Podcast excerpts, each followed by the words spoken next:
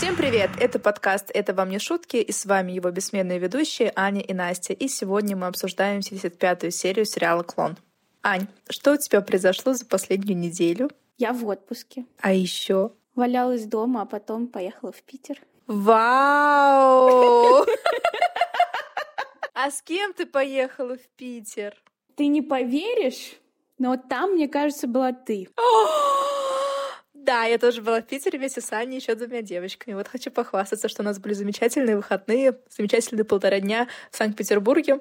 И Поэтому я прямо сейчас писала конспект, потому что я не успела написать его перед выходными. И мы прям на горяченькую, на тепленькую сейчас будем обсуждать серии. А что больше всего тебе понравилось в Санкт-Петербурге, Аня? Этот ответ может меня скомпрометировать. А какой? Я бы ответила на стойке.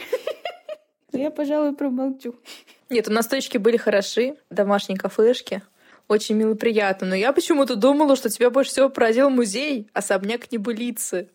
Ой, который мы попали совершенно случайно, и это просто великолепное, восхитительное место. Я очень всем советую, кто будет в Питере, обязательно это место посетить. Оно посвящено персонажам из русских народных сказок и не только. Да, оно хорошо и внутри, и снаружи. Потрясающе. Просто, возможно, бесконечно смотреть на все эти детали, на всех четырех этажах этого замечательного музея, и не хочется оттуда уходить. Хотя моя мама сказала, что это место жуткое.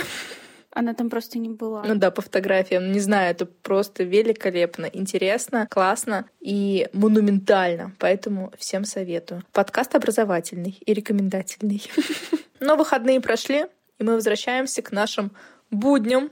И обязанностям. Да, рабочим и не очень. И я думаю, что можем с тобой уже приступать. Итак, нам опять показывают Мел, как она сидит в своей комнатке, перелистывает свой дневничок и достает из недр дневничка бесконечные фотографии с Сесео, потому что на этот раз у нее другая фотография с Сесео, где только он без нее, и она ее, судя по всему, до этого разорвала на четыре части, а сейчас вот сидит и складывает ее как пазл. Что опять-то началось, я не поняла. Только разобрались совсем в прошлой серии, а она опять... Но я думаю, у нее еще ни одна фотография где-то в загашнике его хранится. Талмини же в своем доме отчитывает брата, что он так поступает с Мел, и они ссорятся. Она бросает ему упреки, что он делал намеки Мел. Сесеу, конечно, все отрицает.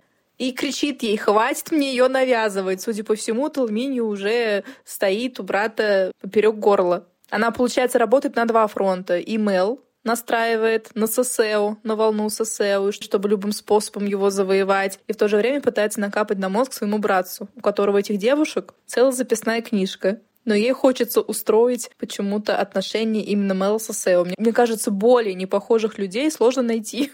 Она же такая смешная, ты делал ей намеки. Да он всем делает намеки. Он на кого не посмотрит, любой улыбается, со всеми флиртует. Да, все что угодно можно принять как намек, особенно если твоя фантазия довольно больная и уже подогрета и разогрета вот этими вещеваниями Талмини, что Сосео для нее на благодатную почву, так сказать. Не одобряем. И он еще, кстати, говорит ей, что, мол, ты вот ее подстрекала на все эти дела и свершения и мысли. Вот, пожалуйста, сама теперь расхлебывай. Но справедливо.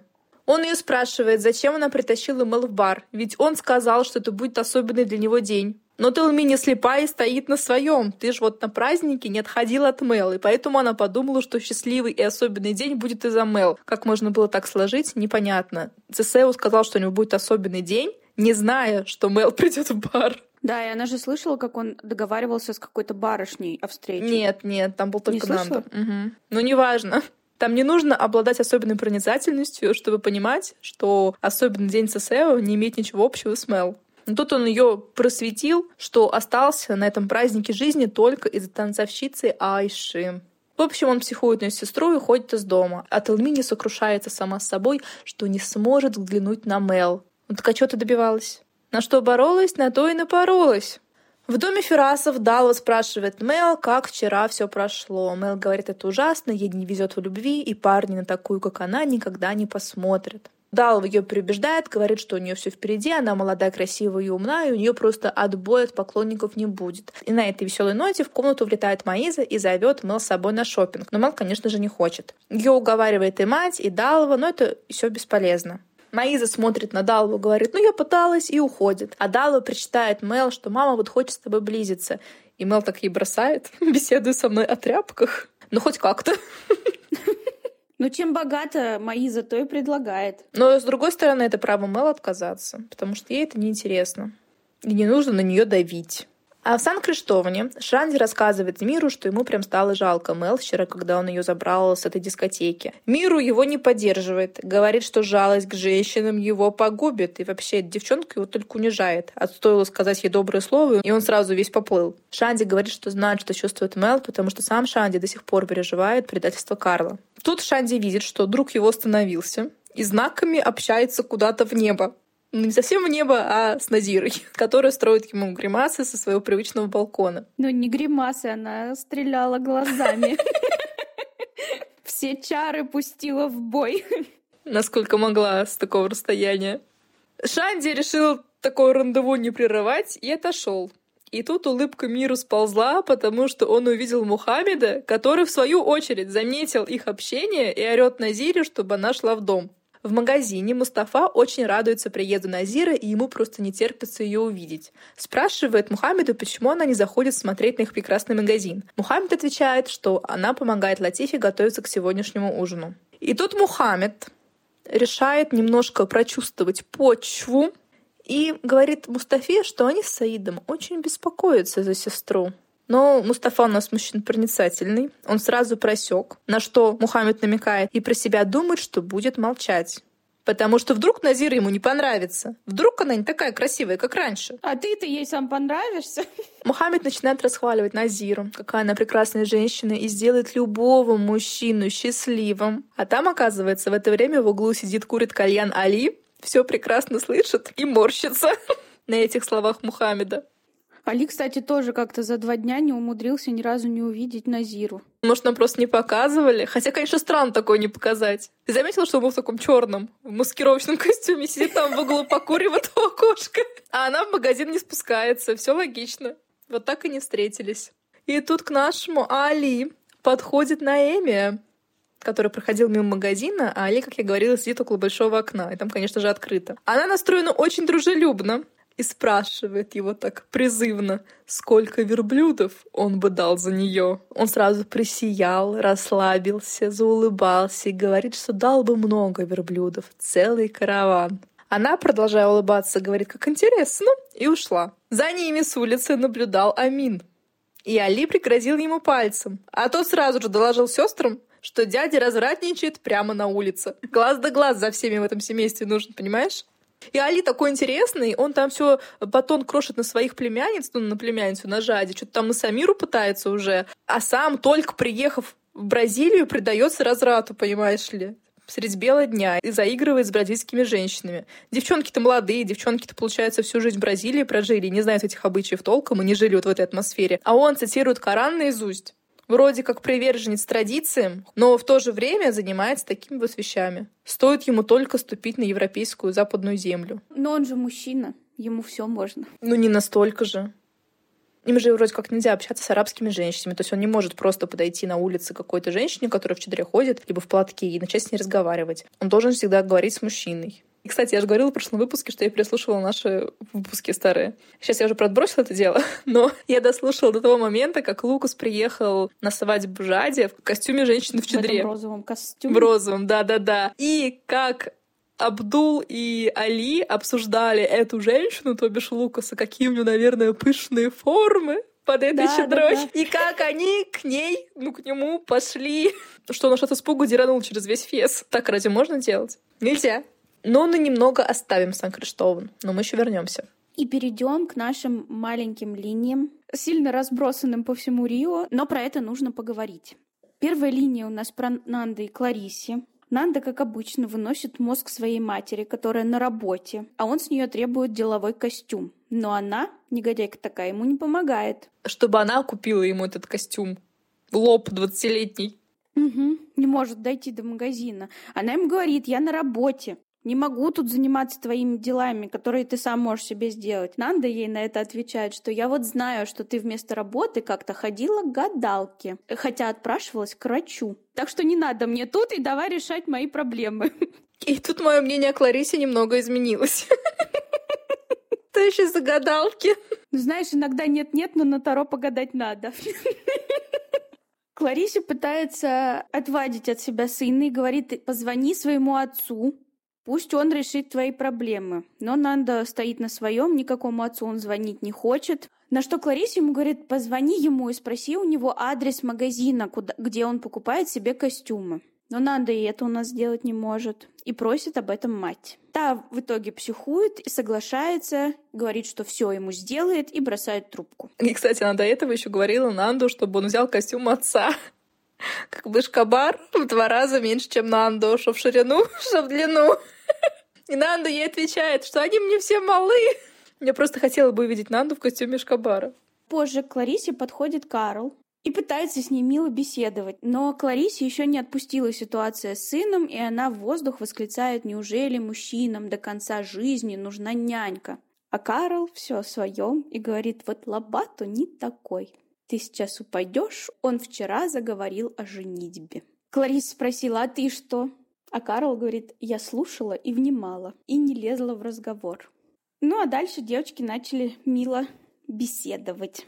А на другом конце Рио Деуза переживает, что Лео все нет и нет, и он никак до нее не доедет. Майсини говорит, что они же не знают, как они добираются. Может, он там на перекладных едет, а может, идет и пешком. А Деуза опять начинает причитать, что если бы она тогда уехала бы не в Пара, а в какой-нибудь другой город, может быть, у них так все не получилось. И она думала, что такая смена обстановки с птичками, реками и животными помогла бы Лео забыть Альбьери, а эта обстановка не помогла забыть Альбьери. И вот она вот это все рассуждала, рассуждала. Из пустого в порожнее переливалась, и честно, тоже очень надоело. Как вот не покажут Деузу, ну, наверное, за исключением моментов, когда она там злится на Эдвалду, либо скучает по Эдвалду, она постоянно переживает, постоянно страдает, что вот если бы она тогда не увезла Лео, или если бы она увезла его в другое место, или если бы она не пошла лечиться к Альбере, если бы, если бы, это просто бесконечно, один и тот же текст по кругу, это очень скучно, это не дает развития персонажа,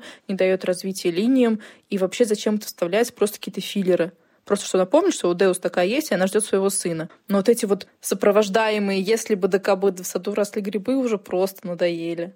И эти причитания Деузы остановил стук в дверь. Там пришел почтальон с телеграммой. От Лео, конечно. Но он там немногословен. Там написано три слова. «Мама, я возвращаюсь». Массини и Деуза разрыдались, как будто они его и не ждали. Как будто бы это для них была новая информация, у них была такая реакция. Они там начали плакать, трястись, друг друга обнимать, но они же знали, что он возвращается. Они знали, что этот мужчина в пора передал, что, во-первых, Лео спрашивал про них, и этот мужчина в пора передал их адрес. А тут они получили подтверждение. Ой. Я надеюсь, он будет долго к нам возвращаться. А может, лучше побыстрее, потому что вот эти вот бесконечные стенания Деуза и Массиньи о том, что «Ой, быстрее бы он вернулся, о, бедный Лео, если бы не Альбьери», они тоже уже надоели. Может, Лео немножко оживит эту семью. Но пока мы оставим эту семью и переместимся в клинику, где Алисинья приходит в кабинет к Эдне, которая готовит материалы для анализов. И Эдна рассказывает Алисинье, что, что только ей Альбьери доверяют эту тяжелую, важную работу. И ошибка здесь непростительна. Но тут ее прерывает Эшкабар, который спрашивает про запись пациента. Эдна ему сказала в журнале. Он говорит, я там смотрел, ничего не нашел. На что Эдна отвечает, ну, конечно, только я могу там разобраться. И ушла смотреть эту запись в журнале. Это что там у нее за иероглифы? Древнегреческие? древнеримские, что только она может в этих записях разобраться. Что там за хаос творится? Она же вроде наоборот такая вся упорядоченная, у нее все четко по системе. А тут, оказывается, у нее такие записи. Она, наверное, специально такие делает, чтобы больше никто не понял, чтобы она была самым вот. незвенимым человеком в клинике. Что только от нее вот это все зависит. И когда Эдна со Шкабаром ушли, Алисинья с хладнокровием хирурга взяла эти пробирки и переклеила на них наклейки. Что? Как? Неужели Алисинья настолько плохой человек? Неужели не так просто да, нам не нравилась всю дорогу? У нее ни один мускул не дрогнул, когда она это делала. Я думаю, про моральность этого поступка даже нечего рассусоливаться и рассуждать. Это просто ужасно, это недопустимо, и это на самом деле может порушить чьи-то жизни. Но Альсинья, преследуя какие-то там свои корыстные цели, совершенно не думает о том, что из ее действий могут страдать люди. Причем не только Альбьери, да, может пострадать, и Эдна, а вот эти вообще невидные люди. А, э, да, эти невидные клиенты. А вообще странно, конечно, что Эдна как как, что Эдна, будучи секретарем, пусть там даже самым главным секретарем клиники, занимается подготовкой анализов. Ну, там наклейки наклеивают на пробирочки. Этим должен заниматься лаборант, медсестра, но никак не секретарь клиники. Это да, а еще меня покоробило то, что она их оставила просто на столе и убежала от них. Ну, она же думала, типа, на минуточку, и там только Алисинья. Человеческий фактор, тут, наверное, нельзя ее прям так винить и корить. Позже Эдна отдает эти пробирки Альбьери, и тот ее хвалит. Какой она прекрасный секретарь, лучший на свете. А Алисинья смотрит на них издалека и улыбается. Он прям нашел день, когда сказать эти слова. Мне кажется, он впервые это сказал, и именно в тот день, когда Алисинья подменила пробирки. Позже Жулио звонит недовольный клиент и говорит, что анализ, видимо, сделал неправильно, потому что тест на отцовство показал отрицательный результат. И что-то не сходится. Жулио рассказывает это Альбьере, на что Альбьери возмущается, что анализ он делал сам, и никаких ошибок быть не может. Жулио советует клиенту обратиться в другую лабораторию и уверяет, что результат будет ровно такой же. Альбери это слышит и, конечно, насмех поднимает возможность того, что он мог сделать ошибку. И на этом с нашими маленькими линиями все.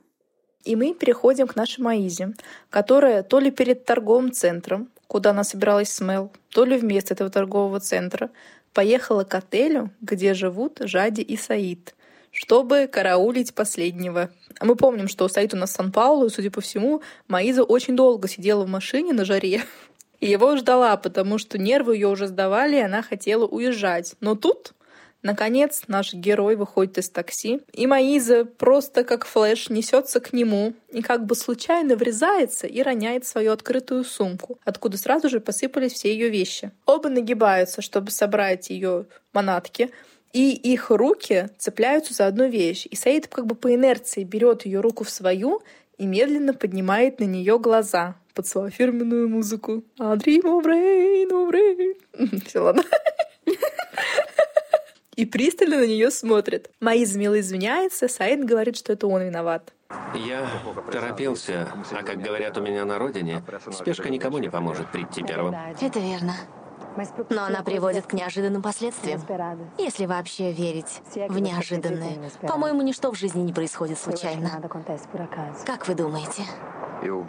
Не знаю, как загладить вино. Не хотите что-нибудь выпить? Я бы с удовольствием, но... Прошу вас. Нет, я опаздываю. У меня будут неприятности. Оставим это до другой неожиданной встречи. Странно, мы знакомы? Вряд ли. Не слишком ли много случайностей для одного дня? До свидания. Как Саид, будучи таким рассеянным с улицы бассейной, будучи таким беспамятным, хлеще, чем Альбьери и Абдул вместе взятые, мог стать бизнесменом. Как можно было не узнать Маизу? Во-первых, он несколько раз ее видел на том празднике, к ней подходил, лично с ней первый раз познакомился. Потом он свою жену притащил к Маизе и опять их представил. Как можно было ее не узнать? Вот как? Тем более Маиза — это же жена Лукаса. Лукаса, которого он, мне кажется, каждую ночь во снах видит. То есть этот элемент его жизни, как жена Маиза, должен, наверное, был прочно ему в память укорениться, мне кажется. Там был полумрак, и бродил рядом Лукас. Мне кажется, это просто адвокат дьявола. Ну, невозможно было не узнать Маизу. Не запомнить. Ну, с памятью человек плохо, что поделать. На лица никого не распознает, кроме Лукаса и Жади. Возможно. Он напряженно ей смотрит вслед. Она это прекрасно понимает, оборачивается, обольстительно улыбается. Про себя подумав, отлично получилось. А Саид все пытается припомнить, где ее видел. В свою очередь, я не понимаю, вот что, судя по ее реплике и ее мыслями, что отлично все получилось, как она могла знать, что у Саида Альцгеймер. То есть, получается, ее план и был в том, чтобы попасться ему на глаза, и чтобы он ее не узнал. И так и случилось. Отлично получилось. Потому что, мне кажется, шансы этого должны были минус-минус уйти, проценты какие-то. А он хоп и не узнал. И вот она, значит, сделала свои делишки темные. И вечером дома собирается на ужин. вся счастливая, порхает вокруг Лукса. И тот не понимает, что на нее нашло. Маиза говорит, что она выросла и перевернула страницу, и что больше она не хочет себя вести по-детски. И вот та вспышка ревности на празднике была последней. Это все глупости, и она вот сейчас стала намного старше и умнее. Я так понимаю, за тот один вечер. Лукас не может обмозговать и поверить в такие перемены в характере своей жены, но ему про это некогда подумать, потому что за ними заходят Тавинью и Лидиана. Дала восхищается, какие они оба замечательные, восхитительные, красивые. А Тавинью нужно удостовериться, что он точно красивый и молодо выглядит. И спрашивает Далви, скажите, не подумаешь же, что у меня взрослый сын? Он просто ото всех встречных и поперечных хочет получить какие-то социальные поглаживания, которые доказывают ему, что он молодой мужчина в расцвете лет, и у которого точно не могут быть какие-то первые признаки старения, я так понимаю. Он на людей на улице также накидывается на клиентов. Если женщина прошла мимо и не обернулась, все, день прошел зря. Его перехватывает Лукас, и Лидиана шепчет Далве, что нечего делать комплименты Тавинью.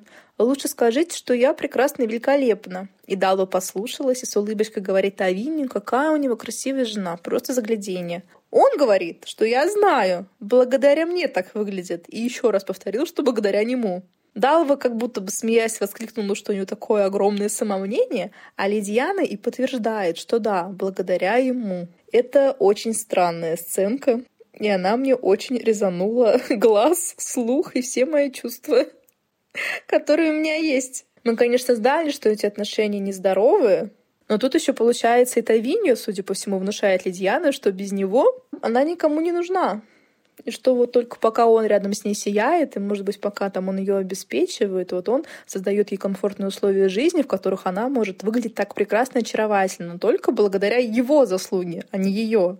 Просто сейчас я, получается, провожу цепочку всего его поведения, которое вот мы наблюдаем за эти серии. И что-то мне подсказывает, что да, Тавинью мужчина такого плана. Нарциссично-эгоистичного. Лидиана этого не замечает, для нее Тавинью светлоконца, и она спокойненько бежит наверх к Маизе. Лукс перед Тавинью бурчит на отца, что ему надоело его поведение, что он постоянно его выводит из себя, но Лукс не хочет подставлять компанию, и поэтому на этот ужин пойдет, просто переступая через себя. А Маиза делится своими дневными делами с Лидианой. Лидиана тоже, как мы, удивилась, как то он ее не признал. А Маиза, кстати, тут говорит, что она продумала стратегию на оба случая, но интересно тогда, какая стратегия на второй случай, если бы он ее узнал. А что она вообще хотела? Вот это я хотела у тебя спросить позже. Мне нужна пояснительная бригада. Да, кстати, Лидиан тоже ее спрашивает, зачем? Зачем тебе это надо? Вот для чего ты это делала? И Маиза изумляется простодушию Лидиана и не отвечает. То есть, получается, мы с тобой тоже, наверное, простодушны в глазах Маизы, потому что я тоже не понимаю, для чего она это сделала. Но можем порассуждать как Маиза. Нет, я не могу рассуждать как Маиза. Я вообще не вижу связи, что она хочет всколыхнуть в Саиде. И как эта случайная встреча может на что-то повлиять? Что он коснулся ее руки и теперь ей чему-то обязан? Ну так нет же. Ну я, наверное, могу натянуть, притянуть и выступить адвокатом дьявола, то бишь Маиза, что таким образом она хотела его зацепить. То есть, когда они просто встретились вот первый раз на празднике этой арабской ночи, Сейта не особо внимания не обратил. Ну, женщина и женщина. И, возможно, если бы она тоже просто так пришла на ужин, как бы она ему там не улыбалась, то Саид тоже бы на нее особо внимания не обратил. А тут, получается, она создала дополнительный триггер, дополнительную ассоциацию с собой. Мало того, что он сначала ее не узнал, встретился, то есть они так близко коснулись, а он как бы мужчина-то араб, он, наверное, не привык женщин касаться посторонних. А тут, получается, она влезла в его личное пространство. У них там был какой-то минимальный физический контакт. У них был очень такой многозначительный и долгосрочный глазильный контакт. То есть они смотрели друг другу в глаза очень долго, очень пристально. Она такая вся была э, роковуха, хищная кошка.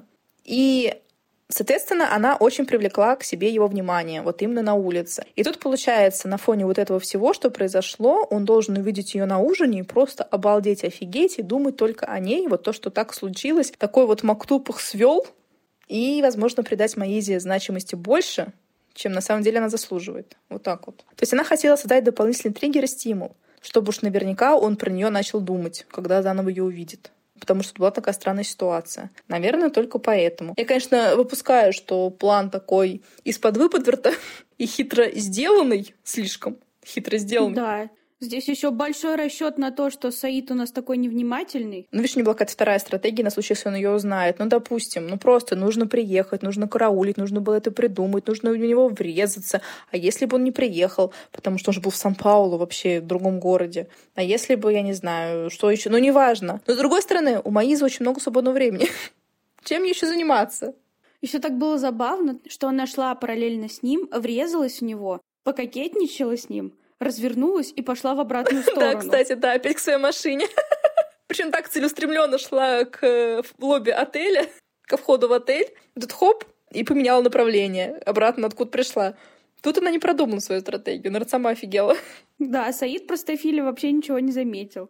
Но он, наверное, весь оробел от прикосновений к женщине. Помимо жади. И потерялся. И утонул в омуте глаз ее. Ну что у нас там Саид вообще подумал? Наверное, ты уже расскажешь. Или не подумал. А Саид пришел уже к себе в номер. Жади восклицает, ты вернулся? А он ей говорит, я же сказал, что вернусь. И добавляет, ты что, еще не готова? И Жади говорит, я сейчас оденусь. А он взял ее за руку, вздохнул и завел нашу старую, любимую шарманку. Ты чувствуешь себя неловко в обществе Лукаса? Мне неприятно, что ты давишь на меня. Я просто хочу, чтобы ты поняла. Что поняла, Саид? Жади, ты не сможешь любить меня до тех пор, пока не посмотришь правде в глаза. О какой правде ты говоришь? Посмотри на все это, как взрослая женщина. Ты воображала его принцем, а я хочу, чтобы ты увидела мужчину. Поэтому я привез тебя сюда и стал общаться с ними. Саид. Ты была для этого бразильца лишь экзотическим приключением. Игрушкой. Они все такие, живут в свое удовольствие, не думая о том, что однажды предстанут перед Богом. Чего ты добиваешься? Я вижу, ты сам не понимаешь, что тобой движет. Вначале я думала, что любовь. Любовь? Нет, не любовь. Когда мы поженились, может, ты и любил меня, но сейчас уже нет. Это скорее похоже на какое-то соревнование с Лукасом. Как будто ты хочешь одолеть Лукаса любой ценой. Столько лет прошло. Жади. Это гордыня, больное самолюбие, что угодно. Только не любовь. Если бы ты меня любил, Саид, ты бы оберегал меня, но ты этого не делаешь. И в чем тут Жади не права? Я, конечно, не знаю, можно ли утверждать, что Саид ее сейчас не любит. Наверное, любит просто, может быть, своей такой извращенной собственнической любовью. Но, в принципе, Жади права, что он настолько помешался на том, что у него Лукас забрал, что он сам не видит, что у него есть. Вот вроде у вас все хорошо, все нормально. И Жади там всячески пытается Лукаса избегать. Она просится обратно в Марокко, она не хочет с ним встречаться. То есть, да, у нее там есть какие-то проблемы, незакрытые гештальты с этим Лукасом, но она, как осознанный человек, взрослый, на всяком случае, в данной конкретной ситуации, она знает, что, возможно, если она встретится с Лукасом, ей будет больно, и она захочет обратно к нему вернуться, но она не хочет этого допускать. Она понимает, что вот у нее сейчас дочь, семья, и она не хочет этого терять. Она предпочла бы уехать обратно домой, или предпочла бы хотя бы даже находясь в Бразилии, не видеться с Лукасом, не лезть на рожон. Но Саид просто его всего трясет, как он хочет столкнуть их лбами. Один раз столкнул, хочет опять столкнуть, а дальше что? Им постоянно нужно видеться, чтобы Саид успокоился или что? Она же ему говорила, кстати, в прошлой серии, что она ничего не почувствовала к Лукусу. Ну, может быть, он ждет, когда Жади плюнет в лицо Лукусу, и тогда Саида отпустит. Что он хочет увидеть результатом своих действий? Что должна делать Жади, чтобы он наконец-то поверил, что она не любит Лукаса и не хочет ничего с ним иметь общего? Она вроде бы уже вполне определенно сказала, что не хочет ничего с ним иметь общего, не хочет с ним общаться, не хочет его видеть, не хочет с ним пересекаться. Что она должна сделать, чтобы он поверил и от нее отстал? Вот что? Я вот просто не могу даже себе этого представить. Тысячу раз сказать, что Лукас ей не нужен. Я тебя люблю, я тебя люблю. Но тем не менее, Саид вообще не слушает Жади, и он говорит, что это не против тебя, Жади, это все против Лукаса, потому что я на него зол, потому что он отнял у меня тебя, и из-за него ты меня не ценила. И говорит, что заставит Лукаса страдать сильнее, чем она могла бы подумать. А это как? Каким образом? Потому что Саид же не знает Лукаса. Он с ним никогда не общался, он не знает, чем он живет, он не знает, какая у него ситуация дома с женой, с дочерью, может, там у него сто пятьсот любовниц, может, он там их всех любит. С чего он вообще взял, что Лукас до сих пор спустя 20 лет страдает по жаде? Так ему это не важно. Ну тогда как он может его заставить страдать, если, например, Лукасу все равно на жаде? Каким образом? Он заставит ее полюбить заново. Заставит Лукаса полюбить Жади заново. Да, он заставит Лукаса полюбить Жади заново. То есть Жади просто орудие в руках Саида, чтобы Лукас опять в нее влюбился, чтобы Саид смог Лукасу отомстить, потому что тому будет опять больно, потому что Жади жена Саида, а Лукас любит Жади. Так что ли? Такая цепочка. Так-так и есть. Возможно, Саиду нужно сойтись с Маизой. У нее вот такие же козьими тропами планы строятся. А Жади переоделась, и Саид восхищается, какая она невероятная красавица. Тут звонит телефон, на том конце дядя Абдул, и они начинают разговаривать с ним о делах.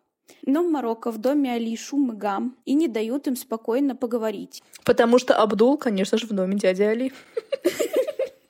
А Абдул говорит, что глохнет здесь, и положил трубку. А Абдул в дом Кали привел не только себя, он понавел еще и гостей. Там Сумая с отцом. И Абдулу есть дело до всего. Он говорит, что Сумаю пора выдавать замуж. А Сумай, напомним, 14 или 13 лет. Но все пришли в ужас от этих слов, в том числе и отец Сумаи. Меня? Дядя Абдул? Нет, нет. Не слишком ли рано? Сума еще такая юная. Поэтому и пора. Лучше женить людей молодыми, пока они не начали думать, о чем не следует. Пророк советует мужчинам и женщинам жениться как можно раньше. Вырос, женись. Сидали выдал своих племянниц не такими молодыми. И что из этого вышло? Не хочу ничего говорить, чтобы меня не обвинили в клевете.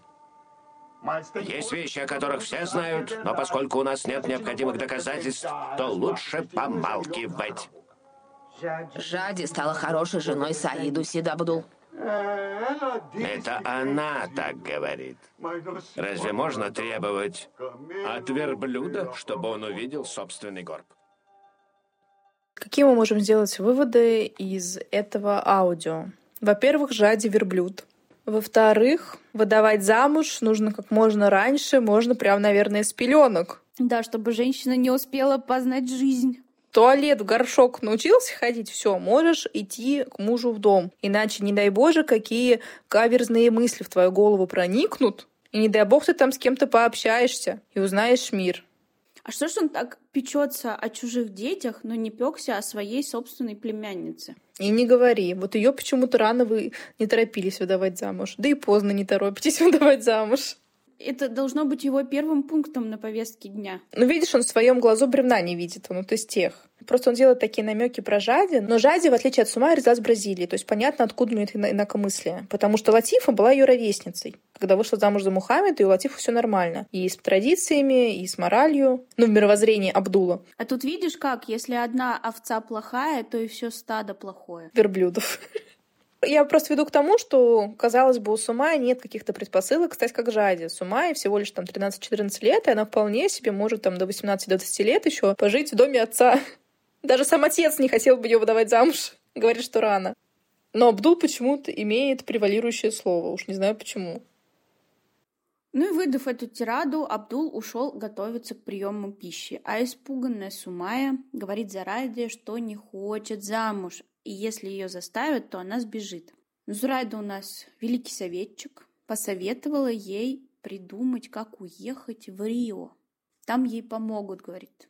13-летняя девочка должна сама придумать, как из Марокко уехать в Рио. Ее, конечно, все послушают и с радостью отпустят. Особенно дядя Абдул.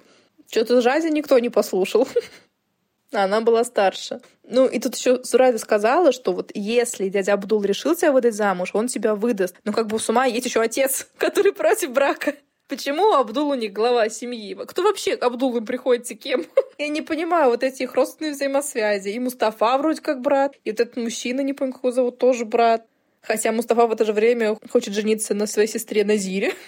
Ну или там, в всяком случае, какие-то прожекты по этому поводу имеет. Что у них там? Очень сложное древо жизни у них. Но мы обратно возвращаемся в Рио, и у нас наступает время ужина у Мухаммеда. Арабы у нас уже все на месте, в том числе и Саид, хотя он вроде как должен был задержаться, потому что он-то успел и в Сан-Паулу сгонять дела, деловые порешать, и уже вернуться и даже приехать на ужин. Назира говорит Амину, своему племяннику 11-летнему, что в магазине Эдвалду никого не было. И Амин ей отвечает, что сегодня просто выходной, и поэтому Эдвалду не работал. Жади, Латифа и Мухаммед любуются Самирой. И Мухаммед тут неожиданно спрашивает, не пришли ли месячные к Самире? И почему они до сих пор не пришли? Вот уже пора. Но Латифа замялась, но сказала, что у всех это все по-разному начинается. Приходят гости дорогие бразильские, их встречает Мухаммед. И наша звездная четверка сразу меняется в лице и становится похожа на груду камней. Жади, кстати, у нас без платка. Единственная женщина. Единственная женщина. Да. И просто с огромным вырезом. Причем не просто вырез, а там прям платье корсетное, что ли, я не знаю. Оно прям вот так вот все ее прижало, все это подняло, объему придало, и никого ничего не смущает. Да, одно неловкое движение, и там сосочки выйдут погулять.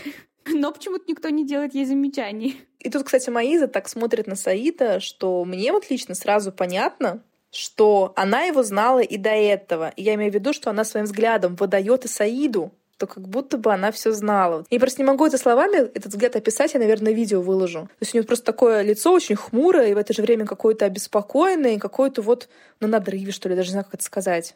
Ну, то есть, по идее, она должна была бы по-другому, наверное, отреагировать, если бы она вот увидела Саида и, о боже, узнала в нем того мужчину, с которым она сегодня утром столкнулась. А тут она выглядит, как будто бы она нашкодивший ребенок и все знала. Тебе не показалось? Да, да, да, именно так. Я тоже не смогла считать ее эмоции, и поэтому окончательно запуталась. Я вот считала, я просто не могу словами это выразить. Но мы выложим видео и сразу тоже все поймете. То есть там совершенно э, ничего она не смогла изобразить. чтобы не спалиться. Спалилась просто сразу же. Правда, Саид, наверное, это не понял, потому что он настолько был в шоке, что у него вот челюсть отвисла до пола, прям буквально рот открылся. Латифа у нас расцеловала Маизу и поприветствовала гостей.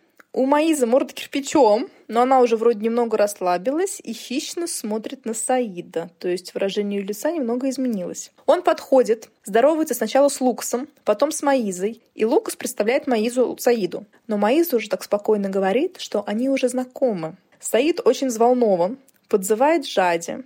И вот, только вот наступает момент, когда Жади официально знакомится с Лукасом. Ну, считайте, это первый раз за много лет она слышит его голос. Но в то же время их вот это якобы знакомство прошло как будто бы, между прочим, ровно ноль искр, не то что у Маиза с Саидом, просто совершенно спокойно. Но я хочу напомнить, что они друг другу еще не были представлены на прошлом вечере. А тут так она просто подошла, познакомилась, они, да, здравствуйте, здравствуйте, и все. Маиза смотрит на Жади, хвалит дом, говорит, что обожает марокканский стиль. Латифа сообщает мужу, что Мустафа привел танцовщицу Айшу. Естественно, кого же еще? Она танцовщица на веселье. Кстати, интересно, она марокканка, мусульманка? Мне кажется, нет. Я тоже так думаю. Тут как-то грешно, что ли? Может, она из какого-нибудь Каира? Если да, эти каирские феминистки. Может быть. Живет в любом случае в Рио и спокойно тусит с Эо. И танцует танцы живота. Назира, услышав имя Мустафы, сразу заинтересовалась, подскочила, щечки все пощипала. И вот он тут уже в светлом костюме. Едва завидев Назиру, говорит Мухаммеду, что Назира красавица. Он буквально ее секунду увидел издалека. Этого достаточно. Сразу просто стрела Амура. Назира вся расцвела при виде Мустафы. То есть он ей тоже понравился, что ли? Или у нее уже, мне кажется, пофиг на безрыбье и рак рыба. Хотя ей нравится Эдвалду. А, мне кажется, она стреляет во все мишени просто. Куда попадет, авось долетит. Лидиана говорит с Маизой, и та спрашивает, смотрит ли на нее Саид. Да, смотрит, не отрываясь, и очень нервничает. А Мухаммед очень эмоционально пристал к Тавинью. Мы любим наряжаться. Марокканские мужчины очень тщеславны. Да. Мы стараемся выглядеть красиво для своих жен. А вы нет. Вы наряжаетесь, когда идете куда-нибудь, а дома нет. Мы же наоборот. Они так смешно друг другу по плечам хлопали. Там в том-то и прикол, что хлопал только Мухаммед. Он так еще орал, жестикулировал и постоянно бил его по плечу. И в конце уже монолога Мухаммеда Тайвиню тоже как-то неловко с высоты своего роста, как ты клюнул его в плечо рукой. Просто уж потому что, наверное, надо, потому что достал его бить уже. И все. А Мухаммед на него как старый дед налетел какие-то нотации ему читают. То есть я так понимаю, что Мухаммед это в нарядах ходит вот перед Латифом в своих сорочках. Он Тавинью еще не видел, он всегда с иголочки одет. А Али допытывает Лукаса, счастливо он живет. Лукас говорит, живет спокойно. Али отвечает, в том-то и счастье. А Лукас говорит ему, что вот есть дочь, скоро возглавит компанию отца. Кто бы мог такое подумать, зная меня в прежние времена? Он ждет кончины отца? Был у меня такой вопрос. Леонидас-то знает, что Лук скоро возглавит компанию отца? Просто зная Леондиса, навряд ли он отойдет от дел, даже если ему стукнет 150 лет. Очень навряд ли. Я думаю, такие вот просто, знаешь, вперед ногами выносят из офиса. А тут, видите ли, Лукас уже готов стать в главу компании отца. Может, ему нужна просто губозакатывающая машинка на день рождения, на Рождество? Но их отвлекает танец Айши. Все вокруг собрались, любуются, хлопают и радуются. А Жади наша прислонилась к стене и грустит. Перехватывает взгляд Лукаса, и они на пару грустят. И на этом пока что события этого вечера заканчиваются для этой серии.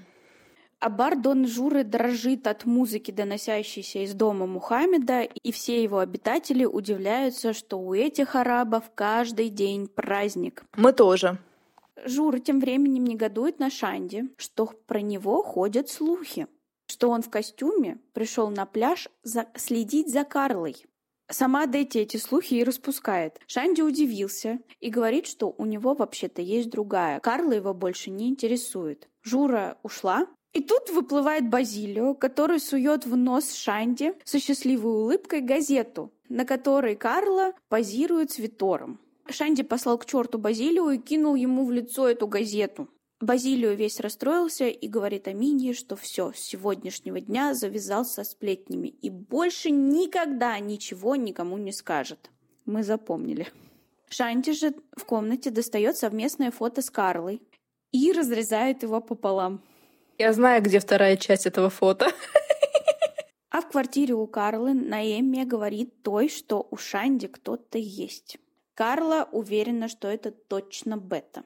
И говорит, что все это время он с ней путался, пока встречался с Карлой. И Карла здесь у нас бедная, несчастная вечка, над которой все издевались. И добавляет, что ей все равно на этого Шанди, она уже завтра делает паспорт и начинает новую жизнь. А все это она говорила, пока сама наряжалась на дискотеку. Тут после работы приходит женщина-вулкан и говорит своей дочери не ходить ни на какие дискотеки, ведь она может стать объектом сплетен. Но Карли все равно, она ее не слушает. В это же время к Шанде пришел Миру и зовет его на открытие какой-то дискотеки. Шанди идти ни какие дискотеки не хочет, и Миру переживает, что это из-за работы. Но Шанди говорит, что у Мел сегодня болит голова, и она дома, и его точно никуда не вызовут. Миру настаивает, чтобы тот шел, и говорит, что там будет Бетта. Но Шанди не нужно никаких бет, он не хочет туда идти ради нее. Но в итоге соглашается пойти. И вот уже на дискотеке. Почему-то там Мел, неизвестно, кто ее туда отпустил, без охранника-то. С больной головой. И там же уже и Сесео, и Нанду. Мэл его не ожидала там увидеть и, недовольная, причитает Телминье. Та говорит, что вообще забудь про него и посмотри на парней вокруг. То есть политика партии изменилась. Она там месяцами, а может быть и годами вдалбливала Мэл, что ей нужен только Сесео. Не привлекая внимание Сесео. И делай все, чтобы понравиться Сесео. А тут, видишь ли, забудь его, забудь. Забудь его, забудь. И тут появляется процессия Миру, Питоку и Шанди. И Телмини сразу же заприметила Миру, вся им восхитилась и говорит, посмотри какой, он меня заприметил. А он и правда ее заприметил и подошел к ней. А Шанди заприметил Бетту и пошел с ней здороваться. Расцеловался с ней в щеки.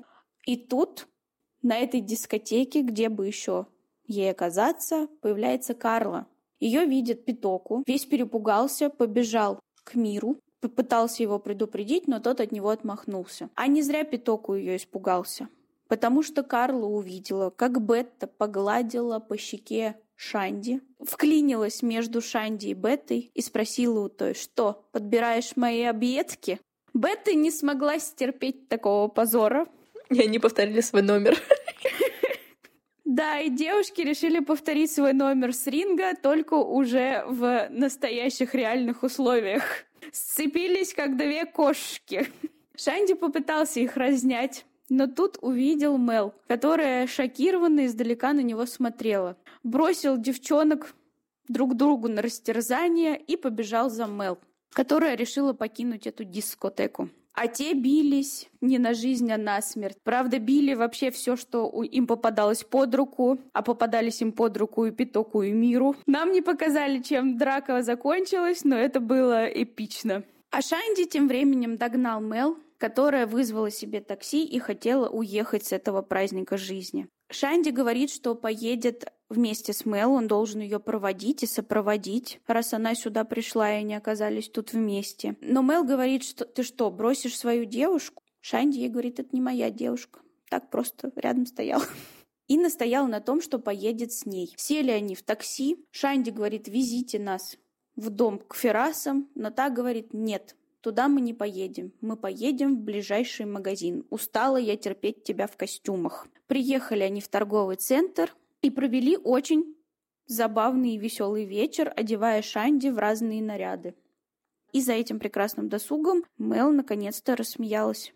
И в следующей серии мы узнаем, каким боком выйдет Карли потасовку на этой дискотеке, какой рождественский сюрприз устроит ТВ телевеночку и куда поедет Жади в отсутствие Саида. Не переключайтесь и не забывайте подписываться на нас в Телеграме, в Яндекс Музыке, на Apple подкастах и везде, где вы нас найдете. А мы есть везде. Кстати говоря, я только сказала в прошлом выпуске, что у нас два раза задублировалась 73 серия на Google подкастах и Apple подкастах.